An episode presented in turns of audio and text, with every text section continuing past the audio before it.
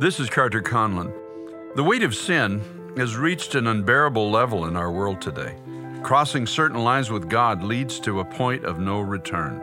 His heart and holiness cannot tolerate the debauchery that is consuming this world. This generation is becoming deaf to the Word of God. Just like in the days of Sodom, when they forced their sinful ways upon the innocent, they crossed the line that cannot be crossed in God's kingdom. Angels rescued Lot and his family from that destruction, foreshadowing what will happen in our generation. The Apostle Peter warned that scoffers would arise in the last days, even within the church. Deception will increase as darkness grows. People will dismiss the message of repentance, focusing instead on worldly pursuits. Don't be deceived. The world's offerings are temporary. Listen to the Holy Spirit urging you now to get right with God. It's time to pray.